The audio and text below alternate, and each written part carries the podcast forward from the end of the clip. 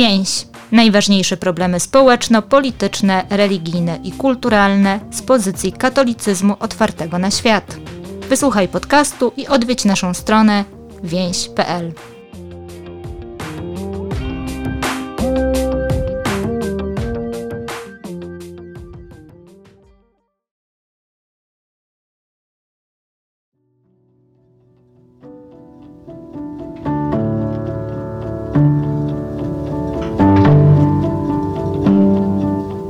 właśnie ćwierć wieku od chwili, gdy prawi ludzie w Szczecinie rozpoznali zło i zaczęli szukać sprawiedliwości.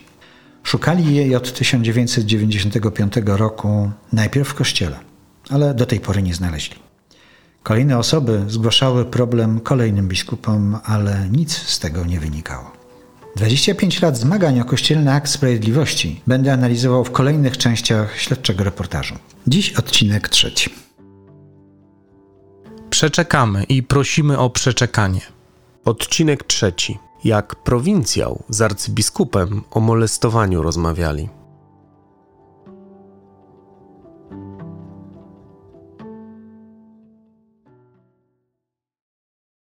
W historii zmagań o wyjaśnienie zarzutów wobec księdza Andrzeja Dymera, choć już tak wiele miejsca temu poświęciłem, wbrew pozorom wcale jeszcze nie wszystko wiadomo. Wciąż badam niektóre wątki. Zanim jednak przyjdzie pora na ich ujawnienie, warto zająć się pogłębieniem analizy pewnych wydarzeń z tej historii, które są bardzo znaczące i symptomatyczne dla całej sytuacji Kościoła w Polsce. Dziś wydarzenie szczególne, które jak w soczewce pokazuje dwa głęboko odmienne podejścia do problemu wykorzystywania seksualnego osób małoletnich, jakie współistnieją w Kościele. Mamy dwie postaci, ich gwałtowną wymianę korespondencji oraz znaczący ciąg dalszy warto najpierw w całości przedstawić dwa listy. Do tej pory można było prowadzić proces bez pośpiechu. 11 marca 2008 roku, następnego dnia po przełomowej publikacji w Gazecie Wyborczej, wzburzony metropolita szczecińsko-kamieński arcybiskup Zygmunt Kamiński napisał list do przełożonego prowincji polskiej Dominikanów ojca Krzysztofa Popławskiego.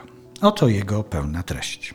Przewielebny ojcze prowincjale, wobec zaistniałej sytuacji powstałej w wyniku publikacji zamieszczonej w Gazecie Wyborczej z dnia 10 marca bieżącego roku pod tytułem Ukryty grzech Kościoła oraz po emisji wieczorem tego samego dnia programu pod tytułem Kropka na D, w którym to ojciec Marcin Mogielski występuje jako rzecznik rzekomo pokrzywdzonych chłopców, jestem zmuszony tym oficjalnym pismem zapytać ojca prowincjała, czy ojciec prowincjał był konsultowany w tej sprawie i czy działanie ojca Marcina Mogielskiego uzyskało aprobatę ojca prowincjała? Nie dopuszczając do siebie myśli, że to wszystko odbyło się za zgodą ojca prowincjała, muszę zwrócić się z prośbą o interwencję w tej sprawie i pouczenie ojca Marcina Mogielskiego o drogach właściwych Kościołowi w załatwianiu takowych spraw. Nie chcę wierzyć, że zakonnik ten w czasie swojej formacji nie dowiedział się, iż nawet w przypadku, jak mnie o to posądza, opieszałości działań Kościoła partykularnego, istnieje zawsze i to dla każdego wiernego, zarówno duchownego, jak i świeckiego, możliwość odniesienia się do stolicy apostolskiej.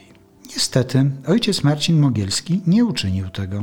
Pragnę nadmienić ojcu prowincjałowi, że od 2003 roku jestem w kontakcie ze stolicą apostolską. Efektem jest prowadzony od sierpnia 2007 roku, naturalnie subsekreto, proces karny, który zmierza ku końcowemu werdyktowi. Boli mnie to, że na skutek nie do końca przemyślanego działania ojca Marcina Mogielskiego w wypowiedzi pani redaktor prowadzącej program nad i został poddany w wątpliwość autorytet Stolicy Apostolskiej, która jakoby nie chciała zajmować się tą sprawą.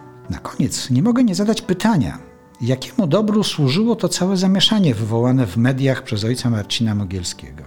Nie mogę go znaleźć. Nie chcę i nie mogę wyrokować o zakończeniu postępowania kanonicznego. Prowadzi go niezawisły Trybunał Kościelny. Przypuszczam, że także Stolica Apostolska będzie wypowiadała się w tej sprawie. Do tej pory można było prowadzić proces w atmosferze spokoju i bez pośpiechu, koniecznych przy rozwiązywaniu tego rodzaju spraw. Po wystąpieniu ojca Marcina Mogielskiego atmosfera się zmieniła, a nawet niektórzy, także osoby publiczne, wydały wyrok. Oczekując odpowiedzi, pozdrawiam in Christo, arcybiskup metropolita szczecińsko-kamieński. List arcybiskupa Kamińskiego został wysłany do wiadomości trzech dodatkowych adresatów. Nuncjusza apostolskiego w Polsce arcybiskupa Józefa Kowalczyka, przewodniczącego konferencji episkopatu arcybiskupa Józefa Michalika i sekretarza konferencji episkopatu Polski biskupa Stanisława Budzika. Poczucie skrzywdzenia i lekceważenia przez przełożonych Kościoła. Trzy dni później, 14 marca 2008 roku, swoją odpowiedź wystosował przebywający akurat w Nowym Jorku prowincjał polskich dominikanów ojciec Krzysztof Popławski. Oto pełna treść jego listu. Czcigodny księże arcybiskupie. Przepraszam, że na list księdza arcybiskupa z 11 marca 2008 roku nie odpowiedziałem od razu. W tych dniach przebywam za granicą w Stanach Zjednoczonych. Akurat Kościół katolicki w USA, o czym ksiądz arcybiskup z pewnością wie, za przemilczanie spraw dotyczących nadużyć seksualnych, jakich dopuszczali się niektórzy duchowni, i niepodejmowanie przez hierarchów odpowiednich i jasnych decyzji we właściwym czasie, zapłacił ogromną cenę, która wcale nie wyraża się w wysokości zasądzonych odszkodowań. Pragnę poinformować księdza arcybiskupa, że wiedziałem i wyraziłem zgodę na udział ojca Marcina Mogielskiego w wyjaśnianiu sprawy przypadków nadużyć seksualnych wobec nieletnich, jakie miały mieć miejsce w środowisku, z którym był on związany w czasie swojego pobytu w Szczecinie. Przed wyrażeniem zgody zapoznałem się z materiałami zebranymi podczas przygotowywania publikacji w Rzeczpospolitej, do której nie doszło, oraz z relacjami ze spotkań poważnych i wiarygodnych osób z księdzem arcybiskupem i jego poprzednikami. W szczególności ze spotkania mojego poprzednika, ojca Macieja Zięby, w 2003 roku, który notabene usłyszał wówczas niesprawiedliwe i nie znajdujące oparcia w rzeczywistości informacje na temat ojca Marcina. Spotkałem się też z jednym z autorów artykułu.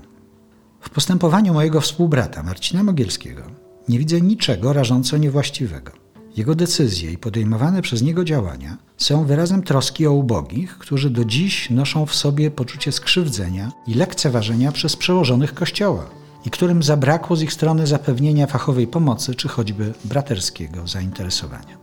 Wydaje się, że zajęcie się ich sprawami, próba przywrócenia w nich zdolności zaufania drugiemu człowiekowi są tak samo słuszne i zgodne z duchem nauczania Jezusa, jak troska księdza arcybiskupa o sprawiedliwe i zgodne z procedurą potraktowanie księdza Andrzeja. Wierzę, że wszystkim zaangażowanym w wyjaśnienie tej sprawy chodzi przede wszystkim o ludzi, których ta sprawa bezpośrednio dotyka. In Christo Krzysztof Popławski, Dominikani. Podobnie jak metropolita, prowincjał przesłał swój list do wiadomości tych samych trzech hierarchów. Podobnie jak on, przekazał również swój list do publikacji w serwisie Katolickiej Agencji Informacyjnej. Nie tylko korespondencja. Marzec 2008 roku, kiedy ujawniono sprawę księdza Dymera i kiedy miała miejsce opisywana tu wymiana listów, to zarazem początek ostatniego roku pracy arcybiskupa Zygmunta Kamińskiego jako metropolity szczecińsko-kamińskiego. Kilkanaście dni wcześniej, 20 lutego 2008 roku, skończył on 75 lat i zgodnie z kościelnymi przepisami złożył rezygnację z urzędu. Papież Benedykt XVI jednak jego rezygnacji nie przyjął i zlecił Kamińskiemu kontynuację posługi aż do chwili mianowania następcy.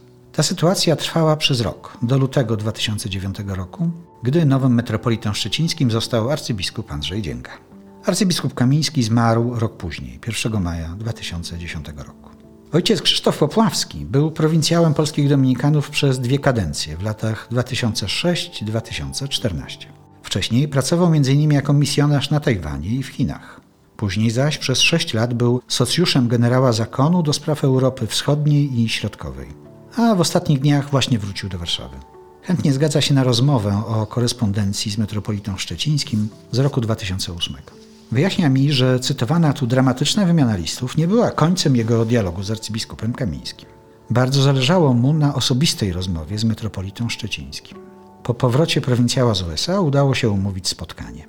Ojciec Popławski odnajduje swój ówczesny kalendarz i sprawdza dokładną datę wizyty w Szczecinie.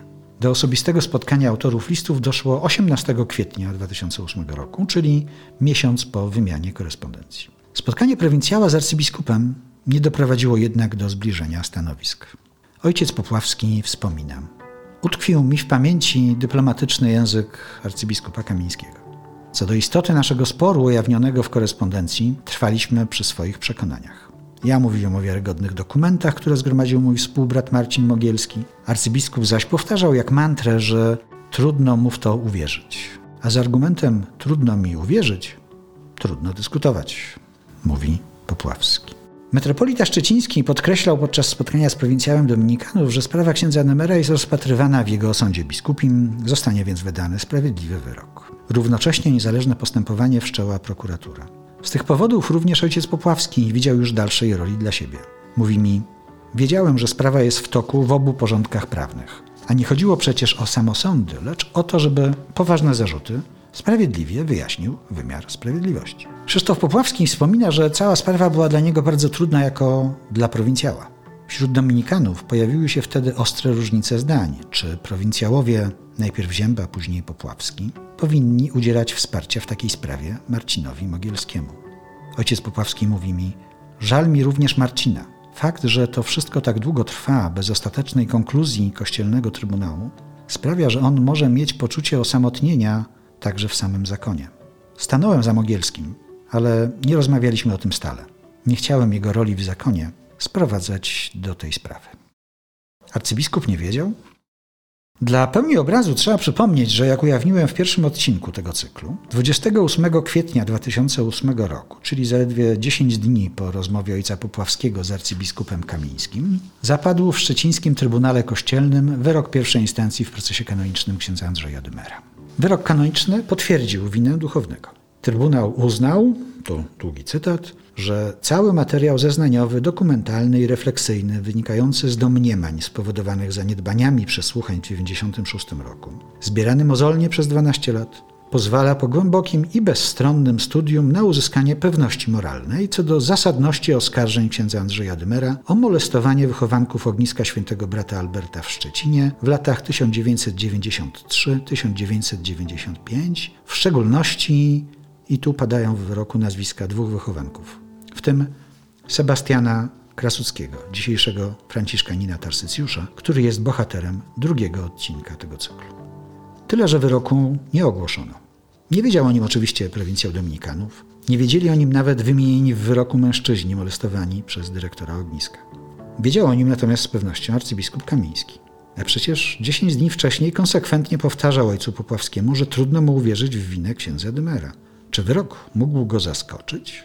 Czyżby arcybiskup Kamiński, doktor prawa kanonicznego, wykładowca Katolickiego Uniwersytetu Lubelskiego, aż tak bardzo respektował wolność sędziów powołanego przez siebie Trybunału, że 10 dni przed zapadnięciem wyroku w tak głośnej sprawie nie spodziewał się, jaka decyzja zapadnie? Mało to prawdopodobne, ale jednak możliwe. Co prawda wszyscy trzej sędziowie, duchowni z terenu metropolii szczecińsko-kamieńskiej, których nazwiska znane są redakcji więzi, należeli do grona bliskich współpracowników metropolity. Być może jednak rzeczywiście nie omawiali z arcybiskupem przy kurialnym stole szczegółów trwającego procesu. Nie udało mi się też ustalić, czy werdykt pierwszej instancji kościelnego trybunału sprawił, że arcybiskup Kamiński w winę księdza Dymera uwierzył. Ważne, że publicznie działał dalej tak, jakby w nią nie wierzył. Wyroku ani nałożonych na duchownego sankcji arcybiskup nie ogłosił. Nie znały ich do niedawna nawet osoby mocno w sprawę zaangażowane od wielu lat. Trzeba jednak przyznać, że za kadencji arcybiskupa Kamińskiego nie zmienił się publiczny status księdza Dymera. Pozostawał on wciąż na kościelnym bocznym torze. Były dyrektor ogniska świętego brata Alberta mógł ponownie rozwinąć skrzydła dopiero zarządów nowego arcybiskupa w Szczecinie. Wspomniałem ten wątek w pierwszym odcinku cyklu, a przyjdzie jeszcze rzecz obszerniej rozwinąć. Dwie wizje Kościoła. Ciekawe wydaje mi się tu jeszcze coś innego. Coś, co pozwala przejść z poziomu świadomości indywidualnej na bardziej generalny poziom istniejącej w Polsce świadomości eklezjalnej. Otóż oba cytowane listy pokazują, jak odmienne wizje Kościoła mogą prezentować ludzie za nie odpowiedzialni na wysokim szczeblu. Arcybiskup i prowincjał w bardzo różny sposób udzielali odpowiedzi na najbardziej podstawowe pytania o właściwą postawę Kościoła w sytuacji pojawienia się oskarżeń o molestowanie seksualne. Warto na tym konkretnym przykładzie pokazać różnicę między tymi dwoma wizjami, aby jasno dostrzec, że jedna z nich przyczyniła się do dzisiejszej degeneracji instytucjonalnej Kościoła. Arcybiskup Kamiński ma pretensje do dominikanów o to, że zgodzili się na ujawnienie zarzutów. Działać trzeba jego zdaniem subsekreto, a winny jest ten, kto wywołuje szum wokół sprawy. Metropolita pisał, po wystąpieniu ojca Marcina Mogielskiego atmosfera się zmieniła. Czyli trudne problemy wewnętrzne trzeba załatwiać przede wszystkim po cichu, a winnym jest ten, kto wywołuje niepotrzebny rozgłos w mediach. Natomiast w wizji ojca Popławskiego metodą nie do przyjęcia jest przemilczanie. Podstawowe jest tu przekonanie, że winny jest nie tylko bezpośredni sprawca, lecz także kościelni hierarchowie, którzy zwlekają z wyjaśnieniem sprawy. To ich bezczynność sprawia, że u osób molestowanych pojawia się, cytat z Popławskiego, poczucie skrzywdzenia i lekceważenia przez przełożonych Kościoła. Metropolita kładzie nacisk na procedury, za którymi można się długo chować. Pisał, Do tej pory można było prowadzić proces w atmosferze spokoju i bez pośpiechu. To jego słowa mogą być klasycznym wyrazem deklaracji wyrażonej w tytule niniejszego cyklu. Przeczekamy i prosimy o przeczekanie. Prowincjał natomiast akcentuje świadectwo. Jasne, przejrzyste, stanowcze i szybkie. Zwraca uwagę, że zwłaszcza osobom pokrzywdzonym zabrakło zapewnienia fachowej pomocy czy choćby braterskiego zainteresowania. Rozbieżność obu wizji dotyczy nawet sprawy tak fundamentalnej jak ta, kto jest ofiarą. Arcybiskup Kamiński, tak jak jego poprzednicy, odruchowo zakłada przede wszystkim, że duchowny może być skrzywdzony fałszywym oskarżeniem. Tym samym główną ofiarą, której należy bronić przed potencjalną krzywdą, staje się podejrzany ksiądz. Nie trzeba nawet w tym celu wysłuchać osób go oskarżających. Dominikanin rozpoczyna od innej strony. Zapoznaje się osobiście z istniejącymi relacjami, spotyka się z wybranymi osobami, wyrabia sobie w ten sposób własną wstępną ocenę sytuacji. W ten sposób przyjmuje domniemanie krzywdy osób, które odważyły się ją zgłosić.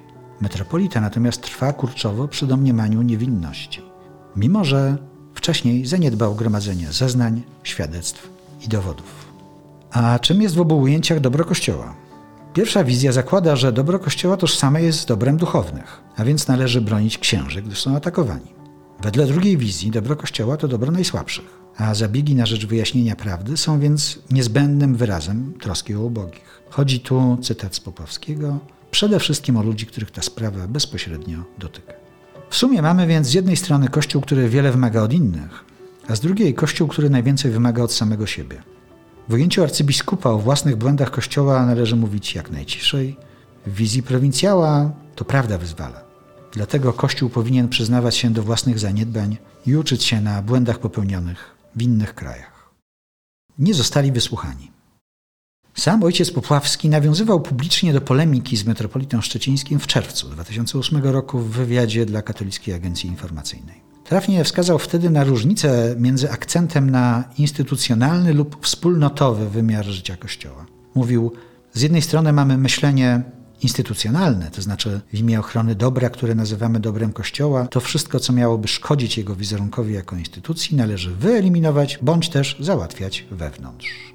Taka perspektywa różni się nieco od spojrzenia, w którym Kościół jego dobro tworzy każdy jego członek bez względu na to, jaką w nim pełni rolę. Mówił wtedy ojciec Popławski. Sam zajmuje się na różne sposoby problematyką wykorzystywania seksualnego w Kościele już prawie 20 lat. Przez ten czas wielu zaangażowanych i mądrych ludzi Kościoła w oparciu o doświadczenia innych krajów wielokrotnie przestrzegało kościelnych decydentów, że zaniedbania przełożonych, zwłaszcza na poziomie konferencji episkopatów, mogą mieć dalekosiężne, negatywne konsekwencje dla życia Kościoła lokalnego, a szczególnie brak wystarczająco szybkich i stanowczych działań na rzecz osób pokrzywdzonych. Te ostatnie słowa to akurat cytat z totalnie zlekceważonego przez adresatów listu świeckich katolików do Rady Stałej Konferencji Episkopatu Polski. Pod tym listem podpisało się w styczniu 2019 roku 355 osób pochodzących z 75 miejscowości, zarówno wielkich miast, jak i małych wiosek. Sygnatariusze tego listu to przedstawiciele bardzo różnych środowisk ideowych polskiego katolicyzmu. Były wśród nich osoby w różnym wieku, od studentów po 90-latków. Byli członkowie instytucji watykańskich i zwykli parafianie. Byli przedstawiciele wielu zawodów. I profesorowie uniwersyteccy, i księgowa, i fryzjerka, i dzielnicowy, i spawacz. Były wśród sygnatariuszy także osoby wykorzystane seksualnie przez duchownych. Gdy czytałem zdawkową odpowiedź, jaką sygnatariusze tego listu otrzymali od sekretarza generalnego Konferencji Episkopatu Polski, biskupa Artura Mizińskiego, miałem poczucie déjà vu.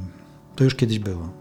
Już widziałem podobną, całkowicie jałową wymianę korespondencji. Myślałem rzecz jasna o tym dialogu arcybiskupa z prowincjałem z 2008 roku.